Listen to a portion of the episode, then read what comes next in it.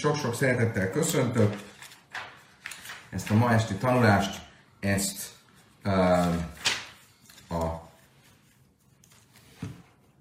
mielőbbi békének, uh, a mielőbbi eljövet, eljövetelének ajánljuk föl. Mi ezzel a spirituális dologgal tudunk egy kicsit segíteni, akkor segítünk de természetesen nem szabad ezzel megelégedni, és imádkozunk azért, hogy mielőbb béke legyen, ne legyenek áldozatok.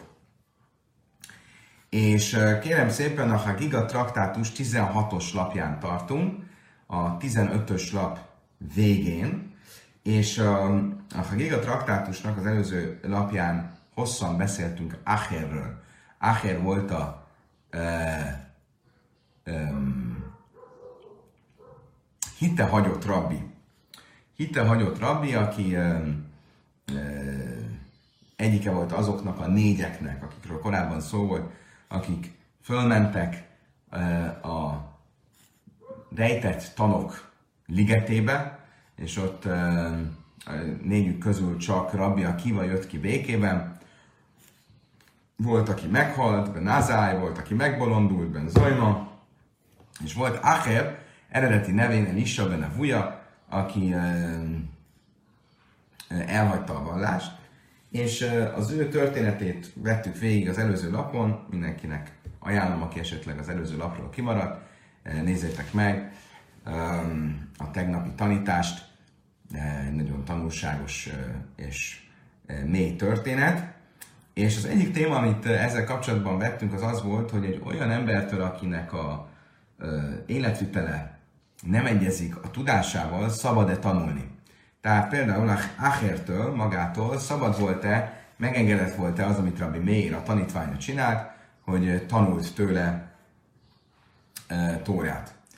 E, és ennek a mentén e, következik a most következő tanítás, ahol azt mondja a 15-ös lap alján, Saal Nimois Hagardi, ez Rabbi Meir.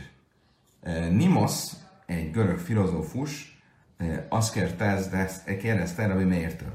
Kol amár de nachis jöjre szalik? Azt kérdezte tőle, mond, minden gyapjú, amit a festékbe rak, rakunk, fehér festékbe rakunk, vagy a fehér, a fehérítő ilyen fehérítőbe rakunk, az ki fog fehéredni? Amelei kolmán de have naki agaf imei szalik. Azt mondta neki, minden olyan gyapjú, amit a fehérítőbe rakunk, de amikor a gyapjút levágták a bárányról, már akkor tiszta volt, nem volt rajta semmilyen folt, az bizony, amikor a fehérítőbe belerakjuk, az fehéren fog följönni. Kölöj, de löj haven naki agav imei löj szalik. Viszont minden olyan gyapjú, amely a születésekor már foltos volt, az bizony nem lesz fehér attól, hogy a fehérítőbe rakjuk. Ugye ez egy metaforikus párbeszéd, és azt kérdezte Nimos tulajdonképpen Rabbi Mértől, hogyha valaki Tórát tanul, akkor a Tóra tanulás mindenképp tisztává teszi, mindenképp megmenti a vétektől. Mire azt mondta neki, ezt jelenti azt, hogy a gyapjút berakjuk a fehérítőbe, akkor biztos, hogy fehér lesz, tiszta lesz. Um, ide itt a fehérítő az a tóra, ha valakit megmártunk a tóra fehérítőjében, eh, akkor az mindenképp eh, tisztává fogja tenni, meg fogja védeni, meg fogja óvni a bűntől. Mire azt mondta, hogy nem, csak abban az esetben,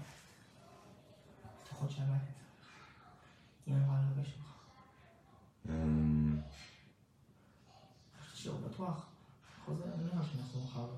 Oké, okay, ez érdekes.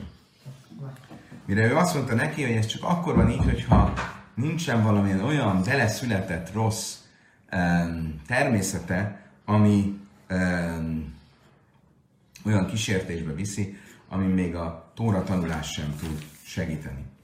Rabbi Akiva alapbe be Jared be solam.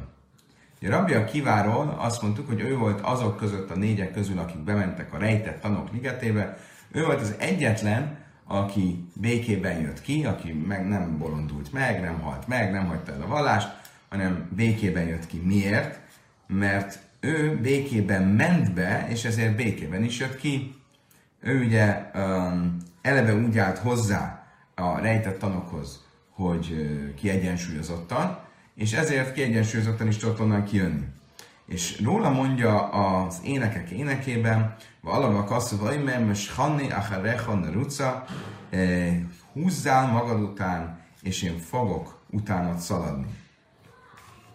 Um, tulajdonképpen az örökkévaló és a uh, rabja kiva kapcsolata az hasonlítható az énekek énekében a, uh, fél, a ottani szerelmes pár kapcsolatához, ahol azt írja le az énekek énekében, hogy húzzál magad után, és én szaladok utánad. Vagyis Rabia Kiva belépése a rejtett tanok ligetében nem önmagától volt, hanem Isten maga húzta be a rejtett tanok ligetébe, és ezért onnan Isten védelmével ment be, úgyhogy Isten védelmével is ment ki. Váfrabia kiva bichsom a lache sareszből dachfaj, és ennek ellenére Rabia Kiva, amikor belépett a rejtett tanok ligetébe, akkor az ottani angyalok um, um, le akarták lökni el akarták ejteni. Amellam a Kadosh Baruch Hu, Hanichul Ezaken Raúj, és Raúj, és Tám, és Miért akarták elejteni? Azért, mert Istennek egy szent nevét um, használta Isten szent neveinek, különböző kombinációinak a kabala, a misztika szerint olyan mágikus vagy inkább földön kívüli ereje van, hogy ez képes az embernek a látását megnyitni, és a rejtett dolgokat megláttatni vele, de ezeket a szent neveket tilos használni, és Rabbi Akiva mégis használta ezeket a szent neveket, és ezért az angyalok meg akarták büntetni, és el akarták ejteni őt. De azt mondta az örökkévaló, hagyjátok az öreget, mert ő érdemes arra, hogy az én tiszteletemet használja. Mit jelent a tiszteletem? Istennek a szent neve. Ugye ezeknek a szent neveknek a használatáról, talán ami a leginkább beugrik mindannyiunknak, az a prágai gólem, akit ugye a hagyomány szerint a lőv rabbi pontosan ilyen nevek Isten szent nevek kombinációjával keltett életre, mert ezeknek a neveknek olyan misztikus ereje van, hogy ilyen csodálatos földön kívül dolgokra is képesek, de nem inkább különböző mély meglátások, látomások elérésére alkalmas, viszont mindezt az erre nem hivatottaknak tilos használni, és Rabbi Akiva mégis használta, és ezért akarták az angyalok megbüntetni, de Isten maga kelt Rabbi Akiva védelmére. Májdal is, mi volt az, amit Rabbi Akiva um, használt? És honnan tudta Rabbi Akiva, hogy mi az a hely, amire nem szabad, amit nem szabad megkukkantani, amire nem szabad rápillantani. Ugye, ha visszaemlékeztek, akkor a tegnapi mondásban, ahol arról volt szó, hogy négy uh, rabbi ment be a uh, rejtett tanok ligetébe, és mindegyikről úgy fogalmaz, hicic, benázáj, hicic, mész, benázáj oda pillantott, ahol nem kellett volna pillantani, ugye a rejtett tanok ligetében, és meghalt, Ben Zoima hicic, nifga, Ben Zoima oda pillantott, ahol nem kellett volna, és ezért um, um, megbolondult. Tehát az oda pillantás, az oda pillantott kifejezést használjuk, mindegyik mindegyik rabbinál. Rabbi Akiva viszont békében ment be, békében jött ki, tehát ő valamit tudott, és nem pillantott oda, ahova nem kellett volna. Honnan tudta, hogy nem, hova nem szabad pillantani? Ugye a odapillantás az az isteni dicsfény eszenciájának a helyét jelenti. Tehát, hogy amikor fölment és a misztikus dolgokat meglátta, akkor tudta, hogy hova, hova ne nézzen, ahol Isten eszenciáját látná meg, és amitől vagy megbolondulna, vagy meghalna. Uh, szóval honnan tudta, hogy hova ne nézzem. Amár Abba Barchana, Amár Abba Jéhanan. Va assza, mire vava iszkaides, oly szubere vava selaj. Rabbi Akiva Mózes 5. könyvének a végének egy mondatára hagyatkozott.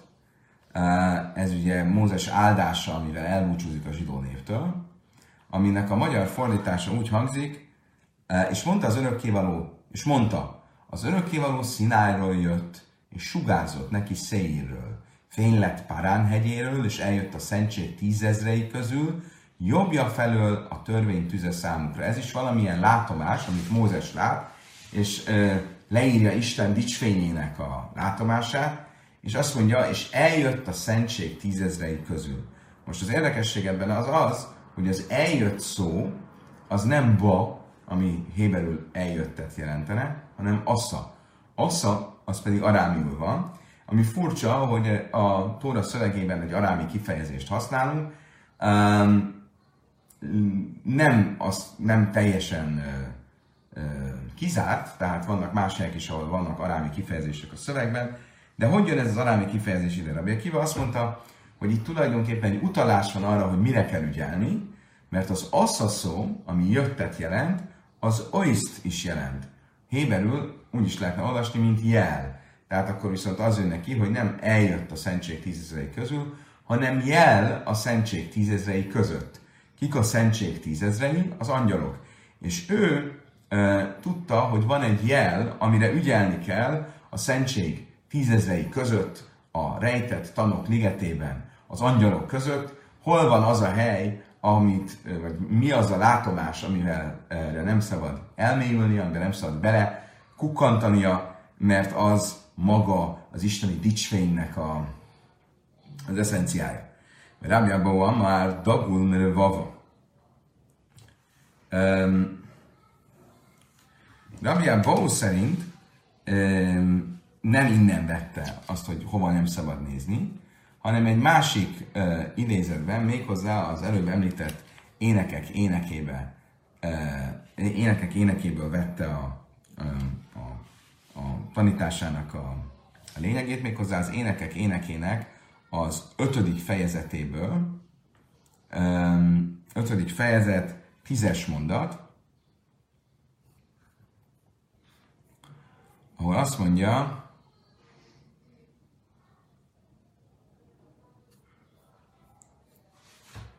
Barátom fehér és piros, kiemelkedő tízezer közül. Ugye a kiemelkedő, a, a, a, ugye itt Istenről beszél, mint barátról Salamon.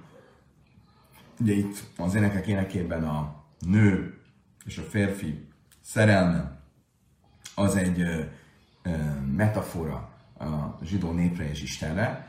A nő az zsidó nép, és a férfi az Isten, tehát amikor a barátról van szó, akkor az maga Isten, akit úgy ír le, mint barátom fehér és piros, kiemelkedő tízezer közül. Tehát azt mondta ezzel, hogy Isten dicsfénye a tízezrek között, az angyalok között, az isteni eszencia eh, dicsfénye ott van, és erre ügyelnie kell, hogy ne nézzen oda. És lakasa már a sem cvaka is maj, adön hú, vagy szava és Lakis pedig magának a seregek ura eh, szent névből, Isten névből vezet, és Laki szerint innen vezette le Rabbi Kiva, hogy mire kell ügyelni, mert mit jelent az, hogy a seregek ura, hogy a seregek, azaz az angyalok seregei között van, és arra kell ügyelni. Rabbi Chiabar Amar Amar Rabbi Yechanan Leibe Ruach Hashem, Be Achere Ruach Rás, Leibe Rás Hashem, Achere Rás, Leibe És Hashem. Rabbi Yechanan szerint nem is innen, hanem egy, egy, megint egy másik helyről, méghozzá Eliáhu proféta, Illés proféta e, látomásának a, a leírásából vette e, e, Rabbi Akiva, hogy mire kell ügyelnie. Ezt megtaláljuk az, a kir, el, első, királyok első könyvének 19-es fejezetében, ahol a 11-es és a 12-es mondatban, amikor Eliáhu látja Istent, mint seregek urát, akkor azt következőt mondja. És mondta, menj ki, állj a hegyen az örökkévaló előtt, és íme az elő, örökkévaló arra vonul, nagy és erős szél, hegyeket bontó és sziklákat tördelő az örökkévalót, az örökkévaló előtt, nem a szélben az örökkévaló, és szél a földrengés után, nem a földrengésben az örökkévaló, és a földrengés után tűz, nem a tűzben az örökkévaló, és a tűz után a halk suttogás hangja. És volt, amint ezt hallotta Eliáhu, eltakarta arcát köpenyével, kiment, és odállt a barlang bejáratára, és íme hangszólt hozzá, és mondta, mit, do, mit, do, mit dolgod itt Eliáhu?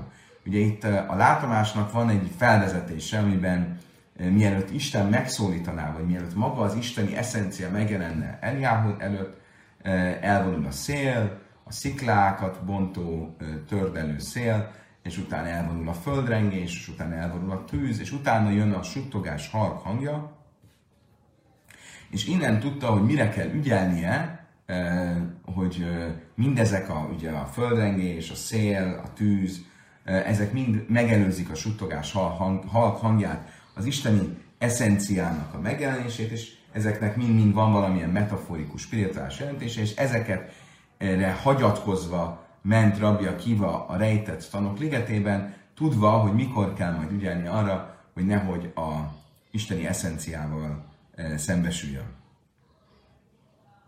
Tanulában Sisad Varim Nemru Baseidim. Um, ugye a tegnapi tanulásban felmerült az, hogy uh, Acher, miután elhagyta a vallást, uh, felmerült, hogy esetleg megtérjen és visszatérjen a Tóra útjára, de hallotta, amikor a rejtett tanok ligetében van, hogy egy égi hang a függöny mögül azt mondja, térjetek meg, fiaim, kivéve Áhért. És ebből arra következtetett, hogy neki így se úgy sincs esélye megtérni, és ezért végül is nem tért meg. Ennek a függönynek a fogalmáról, a függöny, ami elválasztja a teremtett létezést az Istenitől, erről a misztikus fogalomról lesz szó a következőkben, valamint szó lesz a más misztikus, ezoterikus dolgokról is, mint például az angyalok és a szellemek, és ezeknek a viszonya, vagy hasonlósága, vagy eltérősége az emberekétől. Tanulában a sisad varim nem rubesédim. Bölcsénk azt tanították, hat dolog van a szellemekkel kapcsolatban. Slajisok, láhját saresz, sajisla, kevné adam. Három dologban hasonlítanak az angyalokhoz, és három dologban hasonlítanak az emberekhez. Slajisok, láhját saresz, három dologban hasonlítanak az angyalokhoz, Jéslem a fánke melachia soresz, úgy repülnek, eh, szárnyaik vannak, mint a angyaloknak. Tassim szöjfa, öjnömet szöjfaik, láhja soresz, és a világ egyik végéből a másik végébe teremnek egy pillanat alatt, csak úgy, mint az angyalok. De jöjdi más azt, hogy láhja soresz, és látják a jövőt, csak úgy, mint az angyalok. Um, itt megáll egy pillanatra a Talmud, és tisztázza, hogy mit jelent az, hogy látják a jövőt. Jöjjön szálkadájtak, valóban látják a jövőt. Erre sajmin, már hajrá párgat, ők maguk nem látják a jövőt, de hallják a függöny mögül, ahogy a függöny mögül megszólal az isteni hang, és esetleg mond valamit a jövő kapcsán, azt hallják, csak úgy, mint a, a, a és, így, és ezért a, a, a, innen van a, a jól informáltságuk. Innen, innen tájékozódnak, és tudják, hogy mi lesz a jövőben, nem azért, mert ők maguk tudják a jövőt.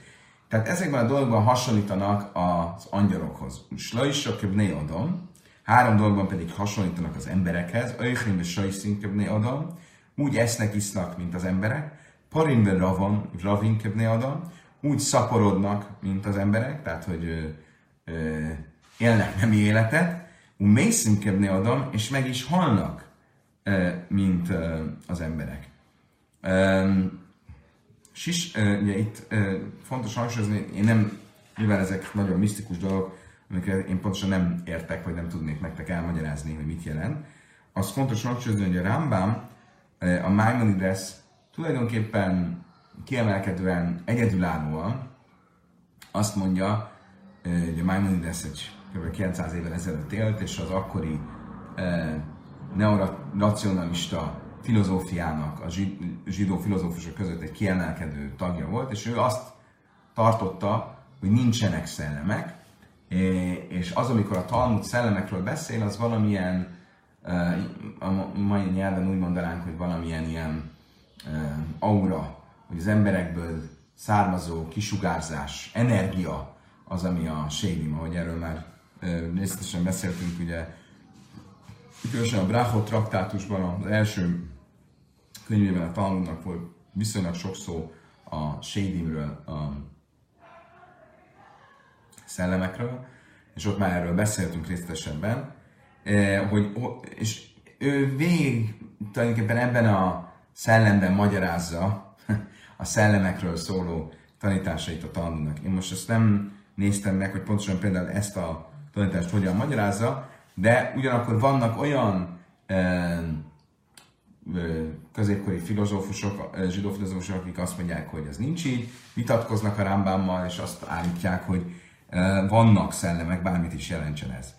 Tehát minden esetre akárhogy is értelmezzük ennek a szellemeknek a jelentését, három dologban hasonlítanak a szellemek az angyalokhoz, és három dologban eltérnek az emberektől. Sisod varim nem rubnébné adom, hat dologban az emberekkel kapcsolatban. Slajisek a láhással, és slajisek a behéma. És az emberek három dologban hasonlítanak az angyalokhoz, és három dologban hasonlítanak az állatokhoz. Slajisek a láhással, három dologban hasonlítanak az angyalokhoz, és nem dászka láhással. Ugyanúgy van tudatuk, mint az angyaloknak, ugyanúgy két lábon állnak, és egyenesen járnak, mint az angyalok, és ugyanúgy a szent nyelven beszélnek, mint az angyalok. Itt a kommentárok hozzáteszik, hogy itt a szent nyelv az nem feltétlenül jelenti azt, hogy minden ember tud a szent nyelven, tehát héberül, de tudhatna, tehát megtanulhatja, és a szent nyelv, a teremtés nyelve, az valamilyen kiemelkedő nyelv, önmagában, hogy az ember beszél, ez az a különlegessége, ami az angyalokhoz hasonlatossá teszi. Ugyanakkor három dologban hasonlít az emberek, a, az állatokhoz, Öchni ve sejszínke behéma, hogy esznek, isznak, mint az állatok, Parim ve ravinke behéma, hogy közösülnek, mint az állatok, a Meicin íke behéma, és hogy um, uh, emésztenek, és uh, az emésztés nyomán vécére mennek, csak úgy, mint az állatok. Nem úgy, mint az angyalok. Oké, okay, eddig tartott most akkor a szellemekről, az angyalokról és az emberekről szóló rész. A következőkben pedig visszatérünk a misnához, ami tulajdonképpen az egész alapját adta annak, hogy ilyen misztikus dolgokról beszélünk, és a misna azt mondta, valami stákelbe árbet varim, rosszul loj, se loj, bal, e, A misna azt mondta, hogy négy olyan dolog van, amire, hogyha az ember, amivel az ember, hogyha elmélyed, akkor jobban tette volna, ha világra sem jön.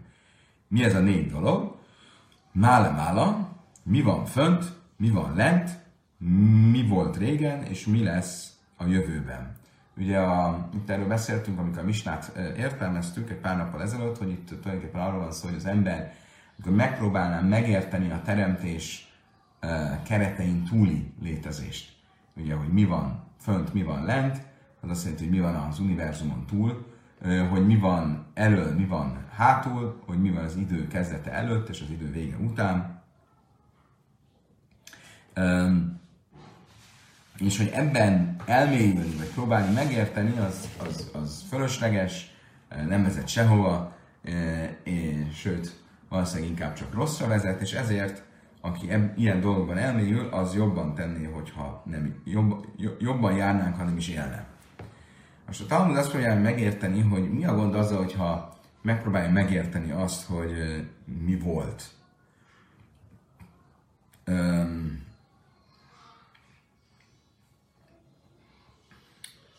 um, Bisléma májle, májle, mále, mata, mále, acher, leháje. Azt mondja a Talmud, az, hogy um, mi, mi, mi van fönt, és mi van lent, mi van az univerzumon túl, és hogy mi lesz a jövőben, az, azt megpróbálni megérteni, azt, az világos, hogy nem jó. De mi a gond azzal, hogyha megpróbálja elérni, hogy mi volt a teremtés előtt? Mi ezzel a gond? Ami volt, az volt. Mi, mi, mi, mi, ezzel a probléma? Rabbi Jéhanem, Rabbi Lazar, de Amritra Vájú, Rabbi Jéhanem és Rabbi Lazar mind a ketten a következőt most mondták. Most a mele basszol a damsa amalá vadov nulli paltering dojnin, álháspa. Mihez lehetne hasonlítani ezt az esetet? Ahhoz a királyhoz, aki azt mondaná a szolgáinak, építsetek nekem egy nagy palotát ezen a személy telepen. Holhúban ulaj, és a telepen építenek neki egy nagy palotát, akkor a király nem akarja, hogy valaki fölássa vagy fölemlegesse azt a személytelepet, ami a, a palota alatt volt. És ugyanígy Isten, aki ezt a gyönyörű világot megteremtette, bizonyára nem akarja, hogy lássuk, hogy mi az a szeméttelep, eh, vagy mi az, ami megelőzte a mi létezésünket.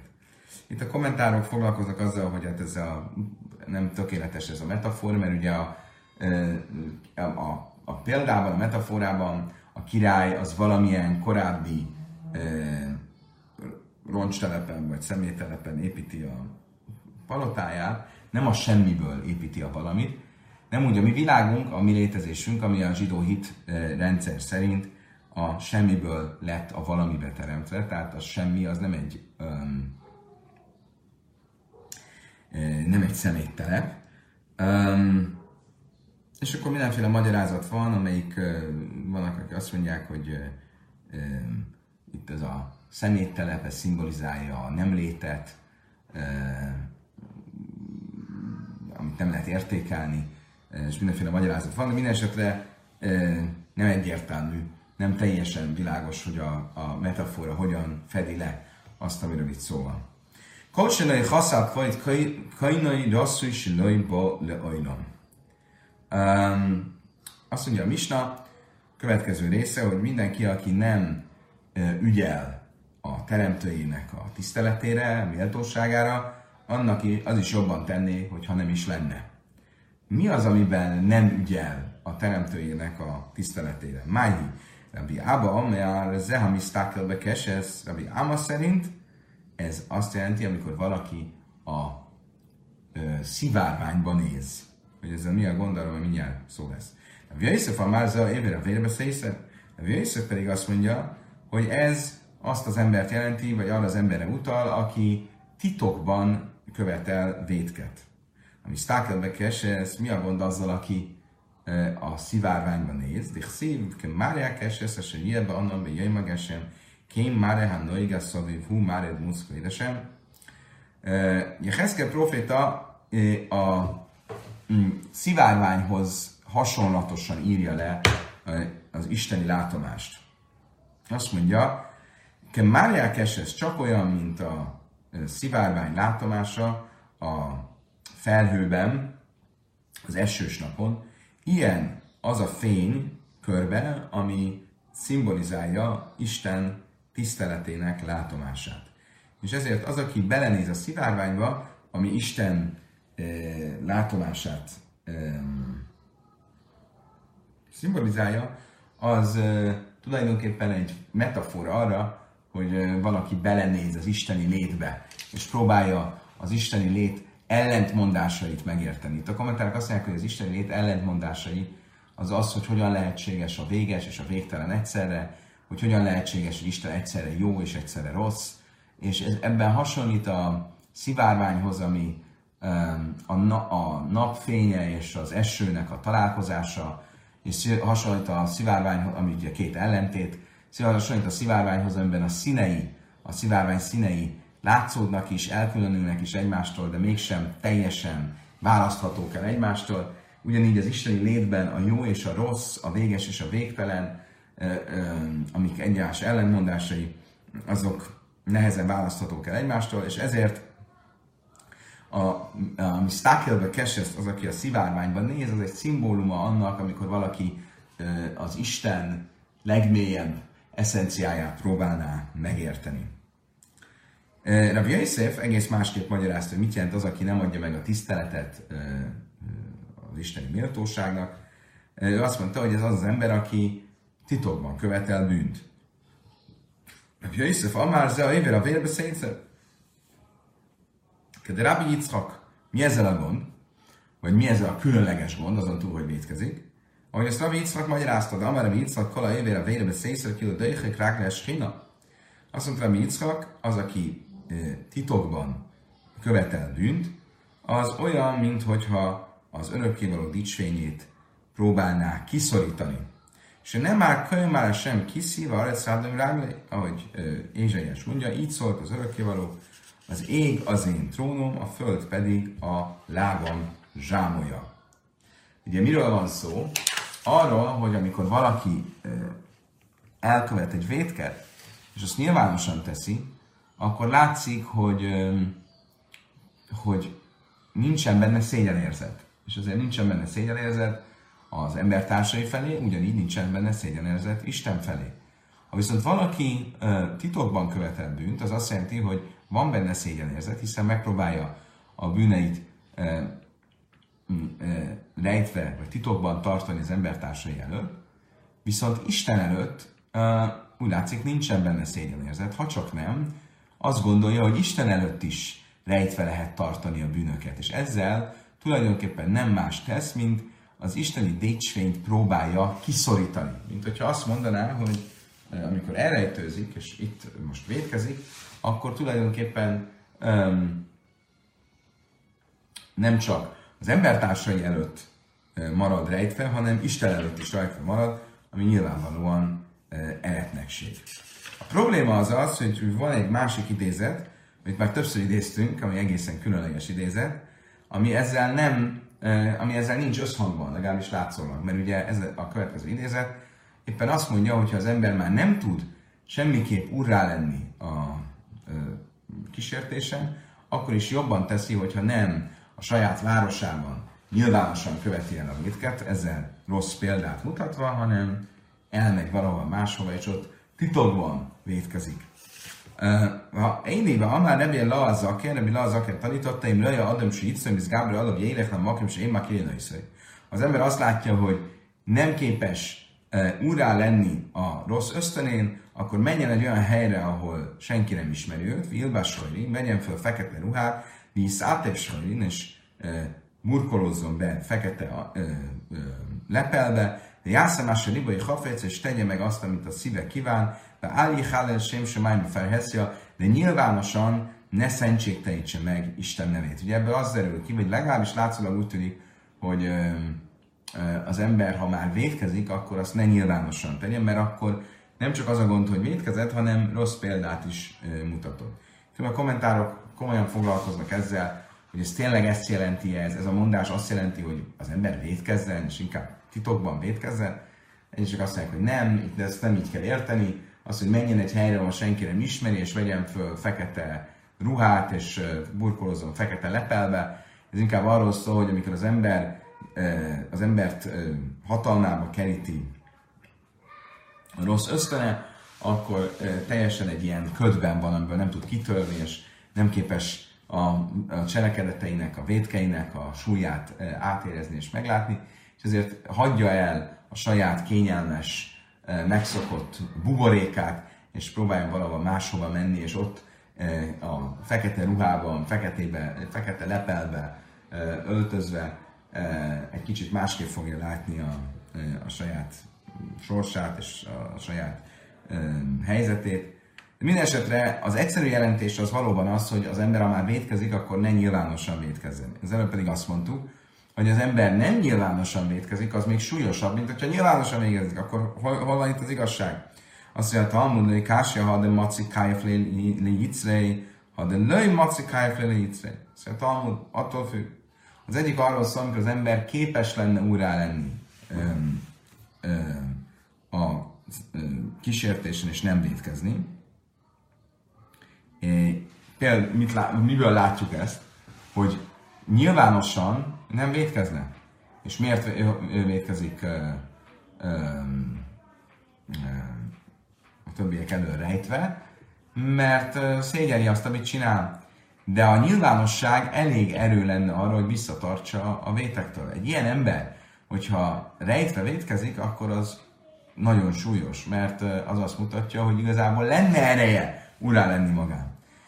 A másik viszont, aki nem képes urá lenni saját magán, olyannyira nem képes, hogy nyilvánosan is védkezne, neki javasolja azt a Bilba, akkor inkább hagyja el a saját környezetét, a saját nyilvánosságát, hogy ne ö, mutasson rossz példát ö, a többieknek.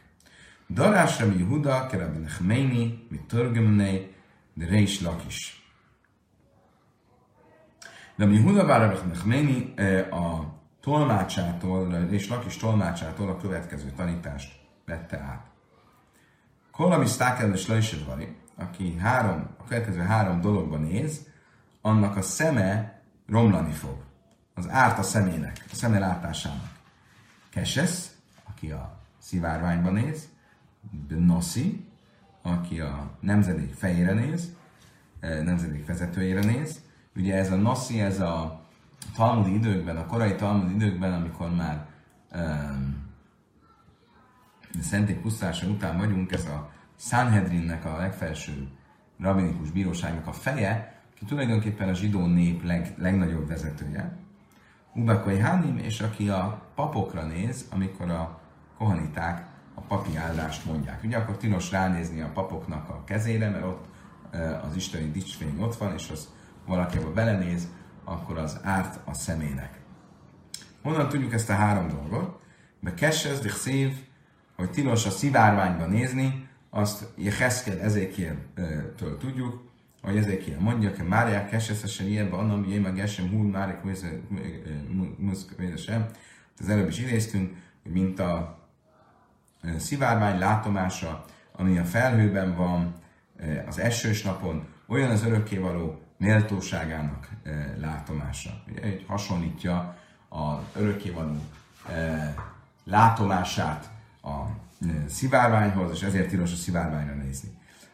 Nassi, Dixim a Szátkom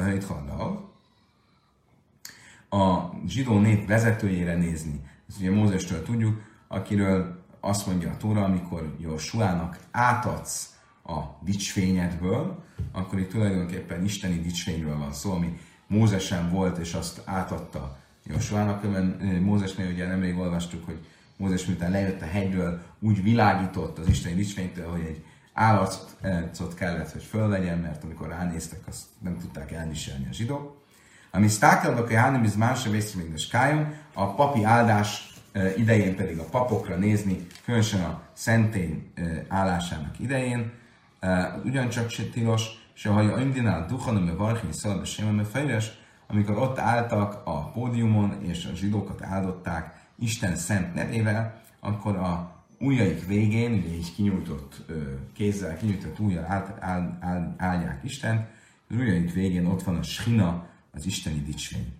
Dalás Rabbi Huda Bár Echméni, mert Turgum és Lakis. Ugyanez a um, Rabbi Huda Echméni, aki is Lakisnak a e, tolmácsa volt, a következő mondatokat e, e, magyarázta. Álta minu berea, Al tiftechu be aluf. Micha proféta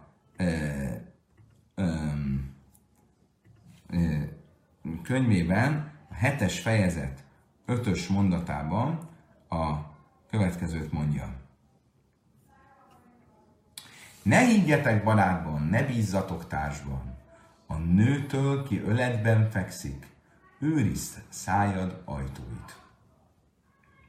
Minu berea, áltiftuchu beáluf. Im jöjj már a jétszerhara. Mit jelent az, hogy ne higgyetek barátban? Ez a barát, ez nem más, mint um, a rossz ösztön. Ugye ebben az az érdekes, hogy a rea az barátot jelent, de az nagyon hasonlít a rá szóhoz, a rossz szóhoz. A rossz és barát.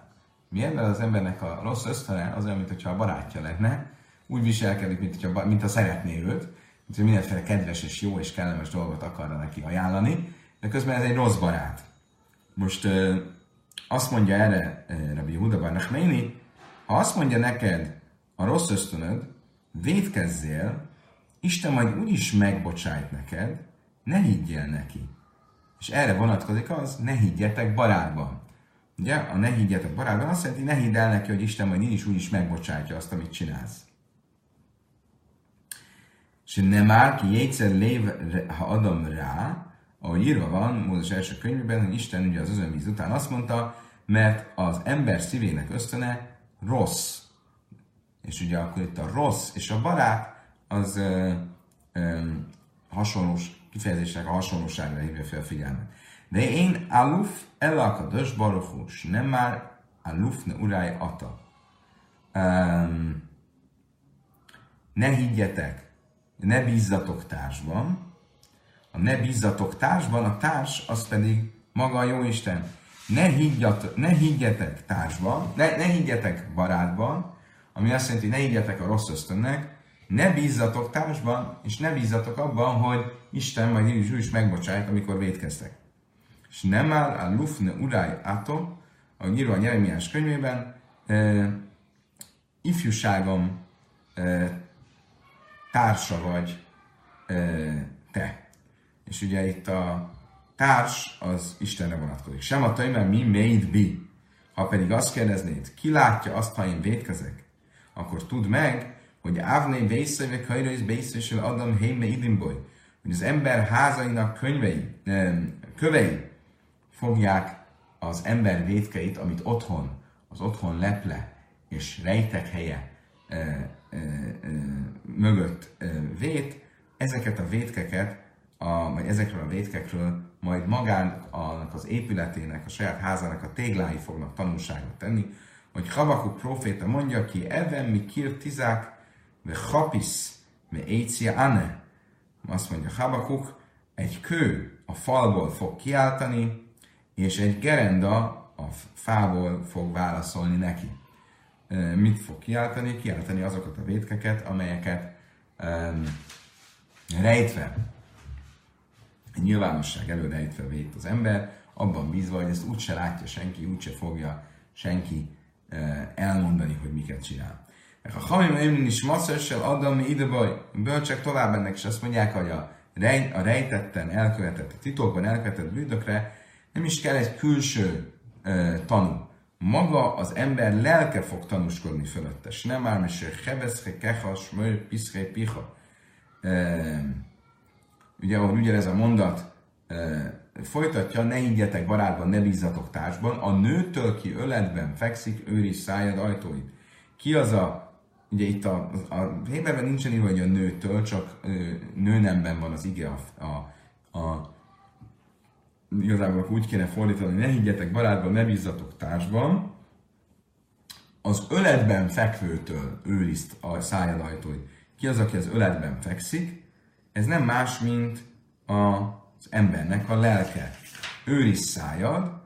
Mit jelent az, hogy őriz szájad? Az ember nem beszéljen, nem mondjon olyanokat még, még a többiek elő rejtve, vagy, vagy egy, amikor egyedül van, akkor sem, mert az ember lelke fog ellene um, um, tanúskodni. Ugye a, um, az, hogy mit jelent ez, hogy az ember lelke fog fel tanúskodni, a legegyszerűbb jelentés ennek az, hogy az ember lelke um, lelkén egy sebet, amikor vétkezik, amikor bűnt követ el, és ezért az ember lelke az első tanúja a, a véteknek, a bűn hatásának. Reb Zika Amás Néme Laches Saresz Lavina Iszai.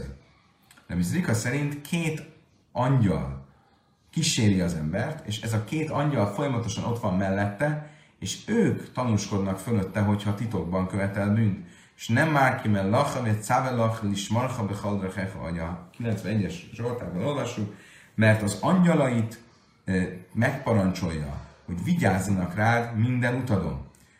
Jésaimnim, mások pedig azt mondják, e varassal adom mi idinbaj, hogy az embernek a testrészei fognak tanúskodni a védkei fölött, vagy a védkei után, és nem már, hogy Ézsaiás mondja, ve átem eidáin uma semba nikel, ahogy Ézsaiás mondja, ti pedig um, tanúim vagytok, szólt az örökkévaló, én vagyok Isten. Kedves barátaim, egy új mistához érkeztünk, A 16-os lap alján a Misna a következőt mondja. Jaisef benja ezer öimer, se liszmach, Jöjsze ben Jöjjön Emel Liszmach. A Misna a korai bölcsek egyik első vitáját idézi föl, ami arról szól, hogy eh, amikor az ember egy áldozatot hoz ünnepnap, um, méghozzá például egy ünnepi békáldozatot, akkor rá kell-e e, támaszkodni az állatra e, az áldozathozatal előtt, vagy sem. Ugye a smicha e, az arról szól, hogy amikor az áldozathozó, az áldozatot fölajánló személy a szentébe jön az áldozattal, akkor mielőtt az áldozatot átadná a papnak, a kohanitának, hogy az levágja és feláldozza a szentébe, előtte e, e, rá kell támaszkodni az állat fejére, és ezzel a szimbolikus aktussal úgymond e, az áldozatból kivenni, az áldozásból kivenni a részét. A kérdés az, hogy ünnepen kell-e, szabad-e ezt csinálni. Miért kérdés ez? Mert ezt tudjuk, hogy ünnepen tilos például állaton lovagolni, az állatot használni, és amikor így rátámaszkodunk az állatra, akkor az egy ilyen használatnak minősülne esetleg. Nos, ugyanakkor viszont van egy olyan érv is, hogy ez része az áldozásnak, és az áldozás, ahogy megengedett ünnepen, úgy az áldozásnak ez a stációja is meg kell, hogy engedve legyen az ünnepen. Nos, ez a kérdés egy vita, és ez egy olyan vita, ami az egyik első vitája volt a Sanhedrinnek. Értsük kicsit jobban a kontextus. A Sanhedrin elődje, a legfelsőbb bíróság elődje tulajdonképpen már Mózes által létrejött, amikor Mózes nem bírta egyedül a zsidó nép fölötti ítélkezést, és kiválasztott 70 bölcset, akiknek a átadott a saját kisugázásával, és így létrejött a 71 tagú bírósági tanács, a legfelsőbb bíróság, később a Sanhedrin, és minden olyan kérdés, ami vita volt a bölcsek között, végső soron ott szavazással el tudott dőlni. Ez így is működött, és a Talmud azt mondja, hogy közel ezer éven keresztül, vagy több mint ezer éven keresztül nem is nagyon voltak viták a bölcsek között. A bármilyen olyan kérdés volt, amiben vita lett volna, az azon nyomban eldölt, a, vagy előbb-utóbb eldölt a Sanhedrin révén.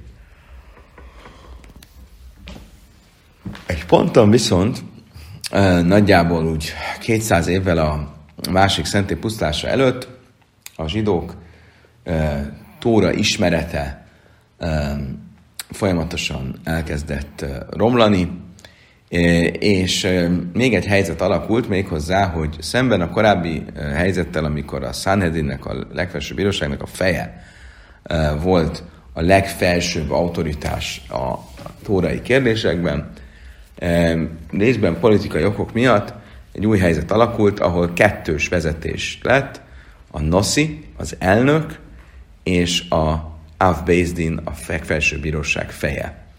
És ketten vezették így a Tóra legfelsőbb és a törvényhozás legfelsőbb grémiumát, a Noszi, és a helyettese, vagy a, a neki alárendelt Af Bezdin a legfelsőbb bíróság feje.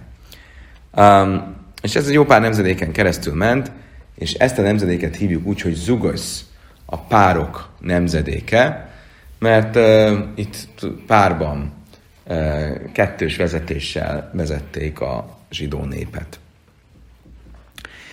Ez a szituáció, és önmagában az, hogy a, a Tóra tanulás, a Tóra ismerete az folyamatosan romlott a színvonalban, vezetett oda, hogy meggyarapodtak a viták, az eldönde, eldönde, eldöntetlen viták a zsidó népben.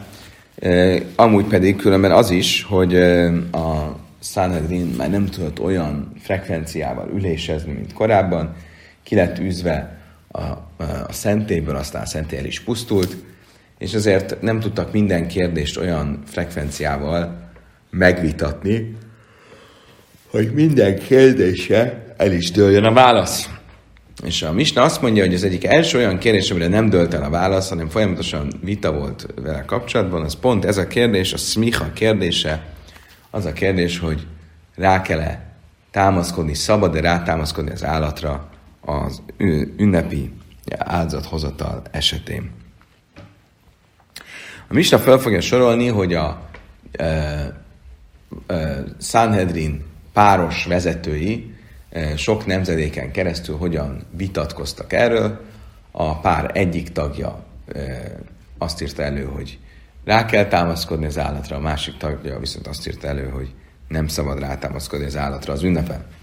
Jaiszéf, Benja Ezer, Eimer, Lejliszmach, Jaiszéf Benja Ezer azt mondta, hogy nem szabad rátámaszkodni, Jasszéf Ben Johanan azt mondta, hogy rá kell támaszkodni, és Ben Párhe azt mondta, hogy nem szabad rátámaszkodni, Nitárjár be Éli azt mondta, hogy rá kell támaszkodni, Judeben Támály azt mondta, hogy nem szabad rátámaszkodni, Simon be Setek azt mondta, hogy rá kell támaszkodni, Smája azt mondta, hogy rá kell támaszkodni, Aftálion azt mondta, hogy nem szabad rátámaszkodni,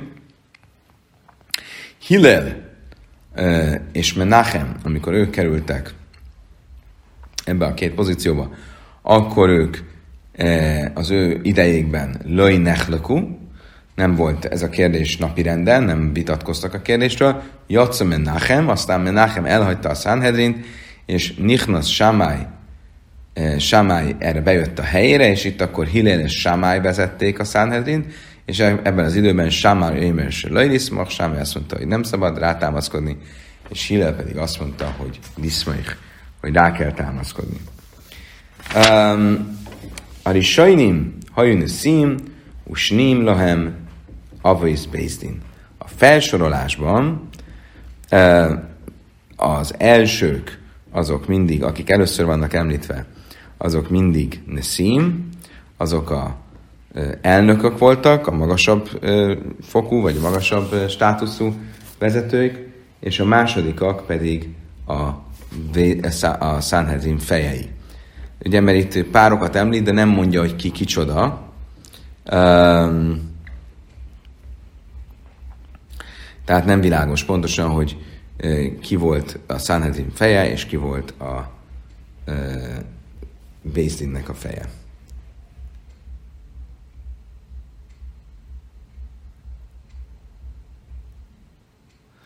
Oké, okay, idáig tartott a Misna, és most a Talmud tisztázni vagy elmélyíteni fogja a Misna részleteit.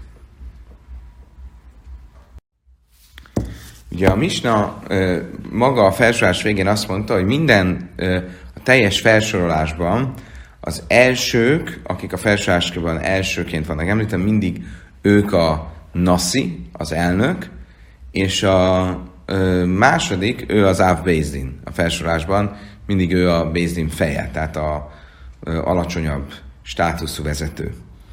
Um, és ez azt jelenti, hogy a felsorásban Yosef ben Joezer, Yeshua ben Párha, Yehuda ben Tabaj, Smája és Hillel, ők a Noszi, ők az elnök, Yosef ben Johanan, Nitai Harbelé, Simon ben Setach, Aftalion és Shammai, ők a Av Bézdin, ők a Bézdin fejei, tehát a másodrangú státuszúak. Most ehhez képest egy brájtában a következőt tanuljuk.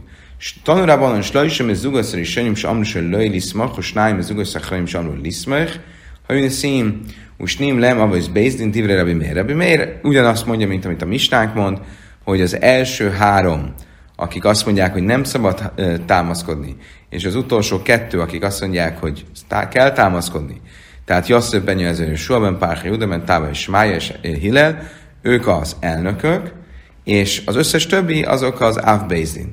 Ez Rabbi Meir véleménye. A bölcsek viszont azt mondják, ha Hami Meimi Mihuda ben Támai Av Bézdin, Simon ben Setach, Nasi. Ők ezzel nem értenek egyet, és szerintük Juda ben Tabály és Simon ben Satach között más volt a felosztás, és szerintük Simon ben Setach volt a Nasi, az elnök, és Juda ben Tabály volt az Av Bézdin, a Bézdin feje. Ehm, hát ebből az következik, hogy a mi misnánk Rabbi miért követi. Mán tanul a hada tanura banon, Amár Rabbi Yehuda ben Tabai, erre benne Chamaim, Laja Ráktét Most akkor ezt fogjuk megvizsgálni, hogy amikor ö, a Zugösz, a páros vezetés ö, időszakában Júda ben Tabai és Simon ben Setach vezették a zsidó népet, ki volt magasabb státuszban, tehát ki volt a Nasi? Ki volt az elnök? Júda ben Tabai vagy Simon ben Setach? A következő tanuljuk Júda ben Tabai kapcsán. Ebben az időben ugye nagyon elterjedtek voltak különböző zsidó szekták, másik szentély időszakának a végén vagyunk, és nagyon sok zsidó szekta létezett Izraelben, ezek nagyon nagy veszélyt jelentettek a rabinikus zsidóság ö, ö, autoritására, és ö, különböző viták voltak a szekták és az rabinikus zsidóság között, kiemelkedően is a cdukim, a szadeceusok és a rabinikus zsidók között. Az egyik ilyen vita, a legtöbb vita ugye a Tóra értelmezéséről szólt, az egyik ilyen vita arról szólt, hogy mi a helyzet a hamis tanukkal. Ugye a hamis tanuk, az Édim Zaimim, az, az, az, az a szituáció, amikor valaki e, tanúskodik, és e, a tanúskodásának az eredményeképpen halálbüntetést e, e, hoznak valakire, elítélnek valakit, majd később jön két másik tanú, és ö, azt mondják, hogy ez, a, ez az előző két tanú nem ö, tanúskodhatott arról, hogy az illető mondjuk gyilkosságot követett el, és ezért halálbüntetés jár neki, mert ők velünk voltak ebben az időben. Ugye a tanulnak meg kell határozni, hogy milyen időpillanatban látta a gyilkosságot, de hogyha ebben az időben ő velünk volt, akkor értelmszerűen ő nem tanúskodhat ö, a gyilkossággal. Na most ebben a szituációban az első pár tanuk, azok hamis tanukká vannak minősítve, és azt a büntetést kell, hogy kapják, amit ők hoztak volna, vagy a hoztak a, az elítéltekre. Most ugye a Szdukim, szadeceusok azt mondták, hogy ez csak akkor igaz, hogyha az ítéletet már meg is hozták, ezt a téves ítéletet, a hamis tanúskodás alapján, és ki is végezték az elítéltet. Ez esetben kell kivégezni a hamis tanukat, akiknek a hamis tanúskodása okán lett a téves ítélet meghozva. Ha viszont ha viszont a, az ítélet még nem lett meghozva, akkor nem ítéljük el a hamis tanukat.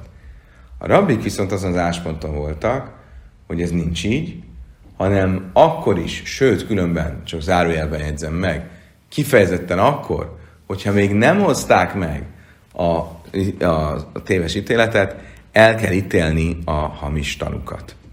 És mit történt? Júda ben Tabály egyszer uh, elítélt uh, egy hamis tanút, úgy, hogy a hamis tanúskodása alapján még nem végezték ki az elítéltet, e, de elkövetett egy hibát, mert ezt a hamis tanút, ezt úgy ítélte el abban a nagy igyekezetében, hogy felmutassa, hogy a cedukimnak, a szadecósoknak nincs igazuk, és akkor is el kell ítélni a hamis tanút, hogyha e, még a tanúskodása alapján nem ítélték el az elítéltet, a nagy igyekezetében, hogy ezt megmutassa, úgy ítélte el ezt a hamis tanút, hogy egyedül volt, egyedül lett vált hamis tanúvá, pedig itt az ítéletek kapcsán az egész ítélkezés akkor aktuális, hogyha a két tanú, ugye csak két tanú alapján lehet valakit elítélni, a két tanú együtt mozog.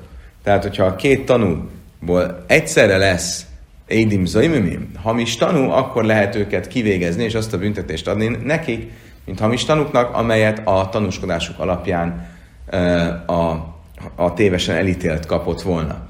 De Yehuda ben Tabály nem figyelt erre oda, és véletlenül, vagy hát mindesetre a nagy igyekezetből kivégezte a hamis tanút úgy, hogy ő uh, egyedül vált hamis tanúvá. Ami így ugye értem, szerint szabálytalan volt. És ennek kapcsán azt mondta Juda ben Tabály, erre benne hama, imlai ha rakti Meglátnám Cion és Jeruzsálem vigasztalását, ha nem öltem volna meg ezt a hamis tanút. Vagy gyakorlatilag a bűnét mondta el egy ilyen átkot megfordított áldásra, és azt mondta, hogy hát tulajdonképpen ezt akart ezzel mondani, hogy azért látom, fogom látni, vagy azért látom Jeruzsálem pusztulását, mert hibát követtem el, és megöltem ezt a, kivégeztettem ezt a hamis tanút, pedig nem is kellett volna. Miért tettem ezt? Le hajci mi libun se dukim se én édim zeim ne ragim átseregen ide.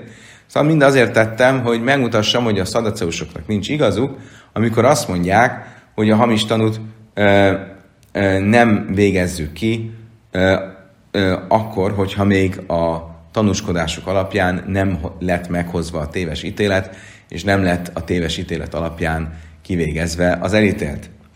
Amelősében setach, ebben a hamaim löjse fáhtadám Azt mondta neki Simon ben Satach, aki a társa volt a Sanhedrin vezetésében, én is látnám Jeruzsálem ö,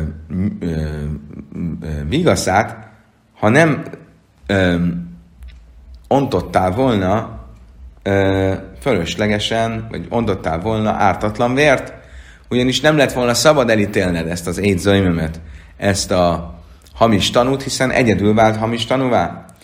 És Ári Amruch a Hami Mein Édem Zémne Ragim Ácséza Musnejem? Hiszen a bölcség azt tanították, hogy ez a hamis tanú csak akkor kerülnek elítélésre, ha mind a kettőjükből vált hamis tanúvá. De én lajki Ácséza Musnejem, és mind a kettőjüket csak akkor botozzuk meg, ha mind a ketten váltak hamis tanúvá, én mi sálmi mamma, én ez a most nem, és így akkor kötelezzük pénzbírságra vagy fizetésre, hogyha mind a ketten váltak a hanus tanúvá. És ugye itt fölismert a Judaben Tabály, hogy vétett, mi át kibel a Judaben Tabály, se én nem a lacha ele bifne Simonben satach. És azon nyomban magára vette, hogy a következőkben soha többet nem fog egyedül ítéletet hozni, csak akkor, hogyha a vezető társa, Simon ben Setach ott lesz, mert rájött, hogy micsoda hibát követett el. Kol, Jamav Júda ben Támaja Mista Teachel kívül és Harug. A Brájta még megjegyzi, hogy annak a fölöslegesen vagy, vagy ok nélkül kivégzett hamis tanúnak a sírjára minden nap elment a Jehuda ben Tábály az élete hátrelvő részében, hogy elment a sírjához, hogy bocsátot kérjen, megbocsájtást kérjen tőle, hogy a köjlön ismáj, és a hangját hallották az emberek, Szavalina am, löj már se köjlősel harukhu, és az a síró hang, amit hallottak, az emberek azt hitték, hogy ez magának a ott eltemetett hamis tanúnak a hangja. Amel lahem, kajlihu, teidusile macharhu mész, ve én kajlőn isma.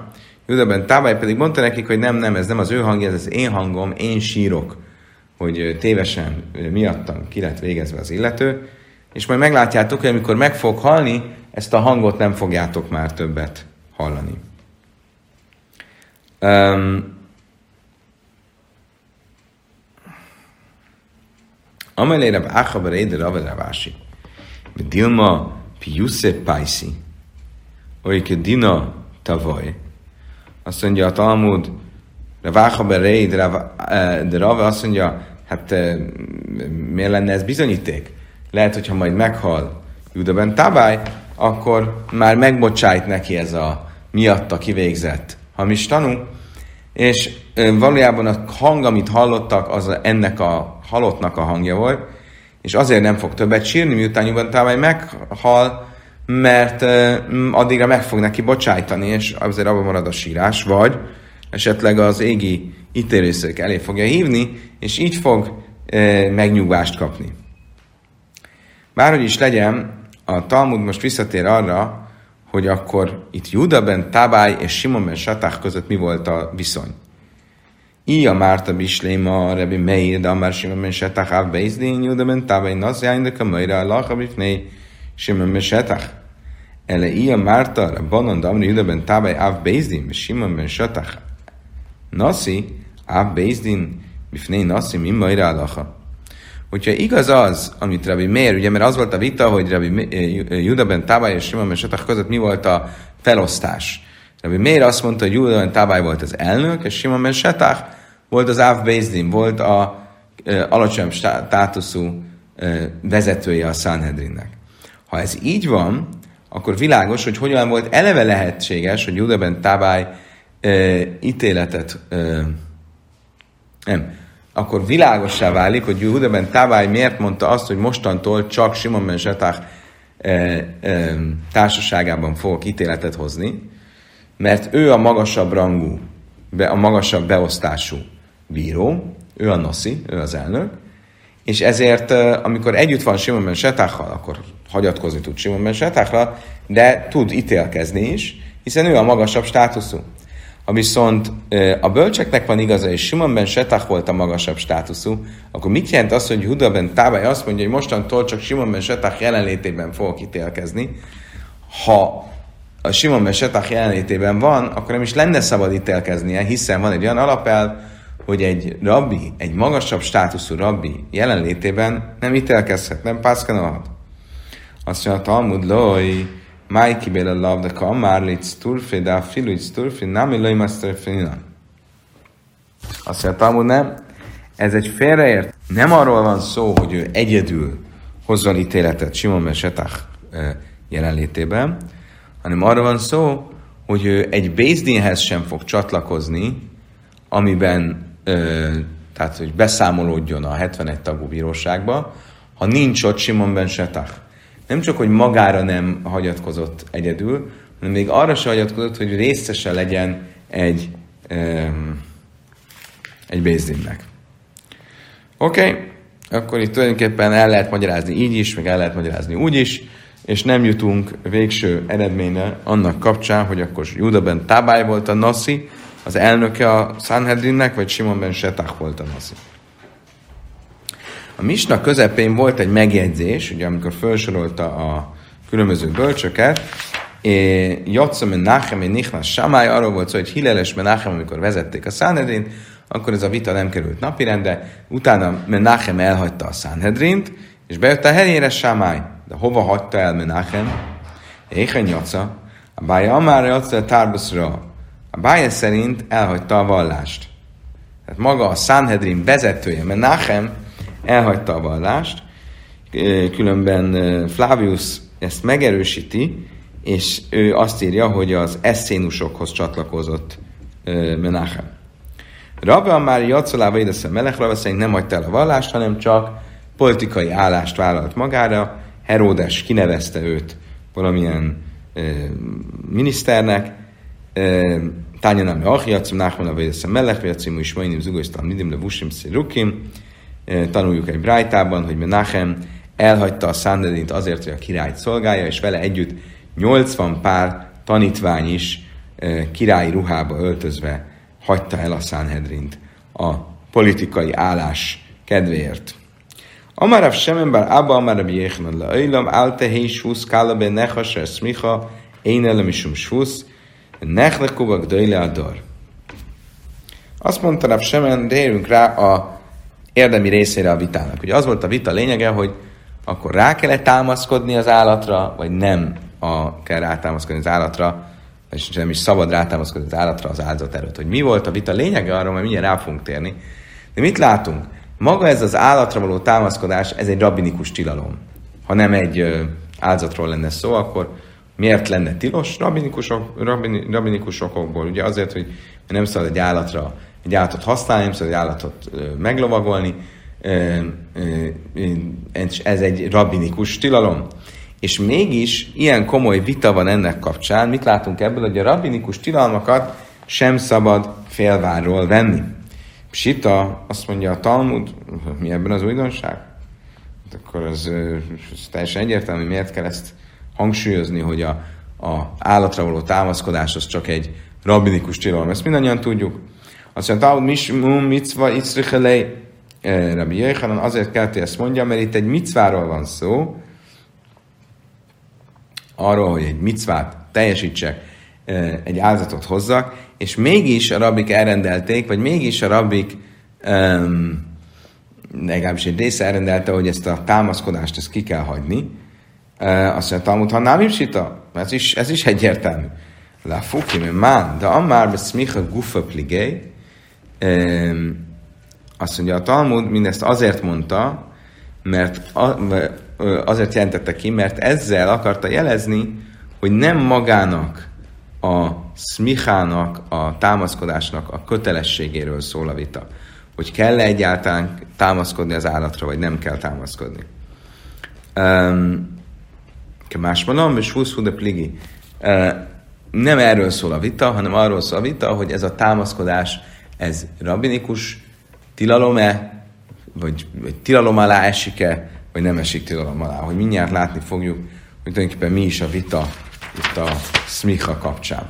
Amar Rabbi Bechar Hamos Májmin a smicha bekal kajhe be inan, iszálka dájtach lojba innen bekal kajhe, májka abid. Azt mondja, a Talmud, mielőtt belemennénk a, a vita tisztázásába, egy dolog biztosan látszik ebből, hogy az állatra való támaszkodás az áldás előtt az olyan kell, hogy legyen, hogy teljes erőből kell rátámaszkodni az állatra. Miért? Mert hogyha nem teljes erőből kéne rátámaszkodni az állatra, akkor miért lenne gond a támaszkodás? Támaszkodjon rá, és kész. Nem is támaszkodik, nem csak így ráteszi a kezét, az biztos, hogy nem tilos, mert ez nem mint, olyan, mint a lovagolás, amit, amit a rabbik megtiltottak. Mészveim, Dábre bnei Israel, ve szamák bnei Israel, szemchim, én bnei Israel, szemchész, Jészi ben Simon Oime, bnei Israel, szemchész, resusz. Amar Rabbi Yossi szachli Abba Elazar Pam Achaz hajlanu éges az zivche samja vjenu lesz nasim szomchav nasim lebni is lesz nasim ele lász táchasz rácha nasim. Van egy, azt mondja a Talmud, megkérdőjelezi ezt az állítást, hogy a smicha, a rátámaszkodás az teljes erőből kell, hogy történjen. Miért? Mert amikor a Tóra az állatra való támaszkodásról beszél, akkor azt mondja, beszél Izrael fiaihoz, támaszkodjon rá az állatra. És ebből mit tanulunk? Mondja a Talmud, hogy, hogy a Brájta um, Rabbi Yossi, és, uh, vagy mondja a Brájta, hogy azt látjuk ebből, hogy a lányoknak és a hölgyeknek nem kell rátámaszkodni az állatra. Rabbi Yossi és Rabbi Shmuel pedig azt mondja, hogy rá kell támaszkodni az állatra. És Rabbi Yossi erre még egy tanú, tan, is hoz. Azt mondja, hogy az apja, Lazar, mesélte neki, hogy egyszer volt egy, egy, egy, egy borjuk, amit áldozatként hoztak a szentébe, és elvitték a női karzatot, hogy a nők is rá tudjanak támaszkodni. Most, Iszálka dájtach szmicha be kolcheichesz innen, és um nachas ruach nosim dáv dinan, a vajda be kadosim, el a láv, smáj mina, lojba innen be kolcheichej. Ugye ebben a történetben, amit Rabbi Lezer mondott, azt mondta, hogy a, odavitték a borjút az asszonyokhoz, hogy rá, rátámaszkodjanak, de nem azért vitték oda, mert kötelesség a rátámaszkodás, hanem a, a nőknek, hanem csak azért, hogy egy jó érzést adjanak a nőknek. Most, hogyha igaz lenne az, hogy a micva az az, hogy teljes erőből rá kell támaszkodni az állatra, ak- akkor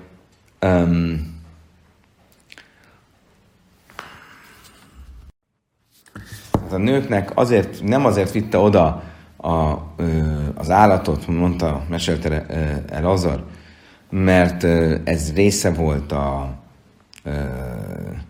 a, a, a kötelességüknek, hanem csak azért, hogy egy jó érzést adjon nekik. Most, hogyha igaz lenne az, hogy a, a, a rátámaszkodás az állatra az amúgy teljes erőből kell, hogy történjen, és amúgy különben akkor amikor odavitte a nőknek, akkor ők is teljes erőből támaszkodtak rá, akkor az azt jelenteni, hogy a nők, akiknél nincs ilyen kötelesség, hogy rátámaszkodjanak az átra, és mégis teljes erőből rátámaszkodnak, akkor azzal az állatot profán célra használják. Az áldozati állatot, ami biztos, hogy nem lenne helyes. Lábsmámina, lojba innen mekajhaj, kalkajhaj. Akkor ebből, mindebből azt látjuk, hogy a nem kötelesség teljes erőből rátámaszkodni az állatra, és amikor odavitték a nőknek, hogy támaszkodjanak rá, akkor csak így szépen rátették a kezüket. Azt mondja a Talmud, Lajla meim a lakba, innen mikor Azt nem, még mindig mondhatjuk azt, hogy a rátámaszkodás teljes erőből kell legyen. Viszont amikor odavitte a nőknek, akkor csak úgy szimbolikusan támaszkodtak rá, de amely leu ikpaja csak úgy, hogy tegyétek rá a kezüket. Iachi leimipne se smicha ben nasim tipuk de én smicha klál. Azt mondtam, hogy jó, de akkor miért úgy fejezte ki, hogy nem azért vitte oda, mert van egy kötelesség, hogy rátámaszkodjanak. Ez egyáltalán nem is volt rátámaszkodás. Amarabi Amo, Háda Vajtka, Amar Háda de Lész, a Smicha Klál, azt mondja Rabbi Ami. Igen, tulajdonképpen itt két, két ok is volt. Az egyik az, hogy egyrészt egy, egy, ez nem is volt um, egyáltalán Smicha, um, már az, amit a nők így rátették a kezüket, hogy Kedé lász, ezt de ugyanakkor jó, jó érzést akart adni a nőknek, és ezért oda hogy mégis tegyék rá kezüket. Amarav papa, smajmina, dadim asurim, iszálka dájtach dadim mutarim, liszmoich, elő láv smajmina, dadim asurim. Azt is mondta Ráv papa, hogy amik, ezek szerint, ha a vita arról szól, hogy szabad rátámaszkodni az állatra, mert hogy tilos az állatot használni szombaton. Ebből az is kiderül, hogy az állat használt a szombaton, az akkor is tilos, hogy az állatnak az oldalát használjuk, és nem az állatnak a, a tetejét, fejét, vagy a hátát. Mert hogyha az oldalát lehetne használni szombaton, akkor ez egy jó feloldása lenne annak, hogy ami, a, hogyan lehetne támaszkodni um, az állatra um, um, szombaton azok szerint is, akik szerint, amúgy, vagy ünnepen, akik szerint amúgy ez a támaszkodás ez nem lenne megengedett, azt tehát csinálni, hogy oldal, kivételesen oldalról támaszkodnak az állatra. Rava már, a filu az dadi mutarim, kol de behade gabok gabot dami. Azt mondja, Talmud, Rav szerint ez nem igaz. E, mert lehet, hogy valójában az állat oldala um, az nak a használata az megengedett Jomtovkor, de minden olyan testésze az állatnak, ami egy vonalban van a hátával, az a tetejének számít, és ezért, mivel a fejére kell támaszkodni, azt nem lehet az oldalának tekinteni, és ezért a dolog továbbra is tilos. Most ugye végül is nem mentünk még bele, hogy a mi a, a Talmud maga nem mondta el, hogy mi a vitának az alapja, de mi gyorsan össze fogjuk most foglalni, hogy mi a vitának az alapja, már annak a vitának az alapja, hogy kell-e támaszkodni ünnepen az áldozatra, vagy nem szabad támaszkodni az ünnepen az áldozatra. Két lehetséges módja van annak, hogy elmagyarázzuk ezt a vitát.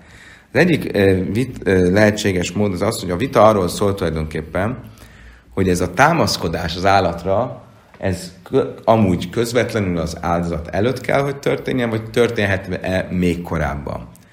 Mert ha azt mondom, hogy történhet korábban, akkor nincs semmi oka arra, hogy ez Jomtovkor történjen. Mert meg lehetne azt csinálni, hogy az áldozathozó elhozza az áldozatot a szentébe, az ünnep előtt rátámaszkodik, hogy az ünnepen még egyszer eljön, és akkor már az áldozatot ö, levágják. És így nem lenne szükséges az ünnepen rátámaszkodni, hanem lehetne az ünnep előtt.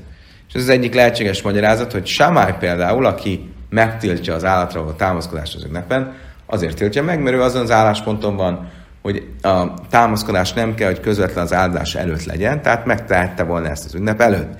Hillel pedig, aki azt mondja, hogy, azt, ö, hogy tilos támaszkodni az állatra ünnepen, vagy kell támaszkodni az állatra ünnepen, ő meg azért mondja, mert azon az állásponton van, hogy nem tudta volna az ünnep előtt ezt megtenni, mert a támaszkodás közvetlen az áldozás előtt kell, hogy legyen. A másik lehetséges magyarázat az az, hogy a vita tulajdonképpen arról szól, hogy egyáltalán szükséges-e egy ilyen slamin békáldozatnál a támaszkodás az állat fejére, vagy sem. Az a vélemény, amik azt mondja, hogy szükséges, az nyilván azon az állásponton van, hogy akkor azt az ünnepen is meg kell tenni. Az a vélemény pedig azt mondja, hogy ez nem szükséges, az azt fogja mondani, hogy nem kell az állatra támaszkodni nem szabad támaszkodni az ünnepen. Még folytatódni fog ez a kérdés a következő mistában, de ez már a holnapi tananyagnak lesz a része.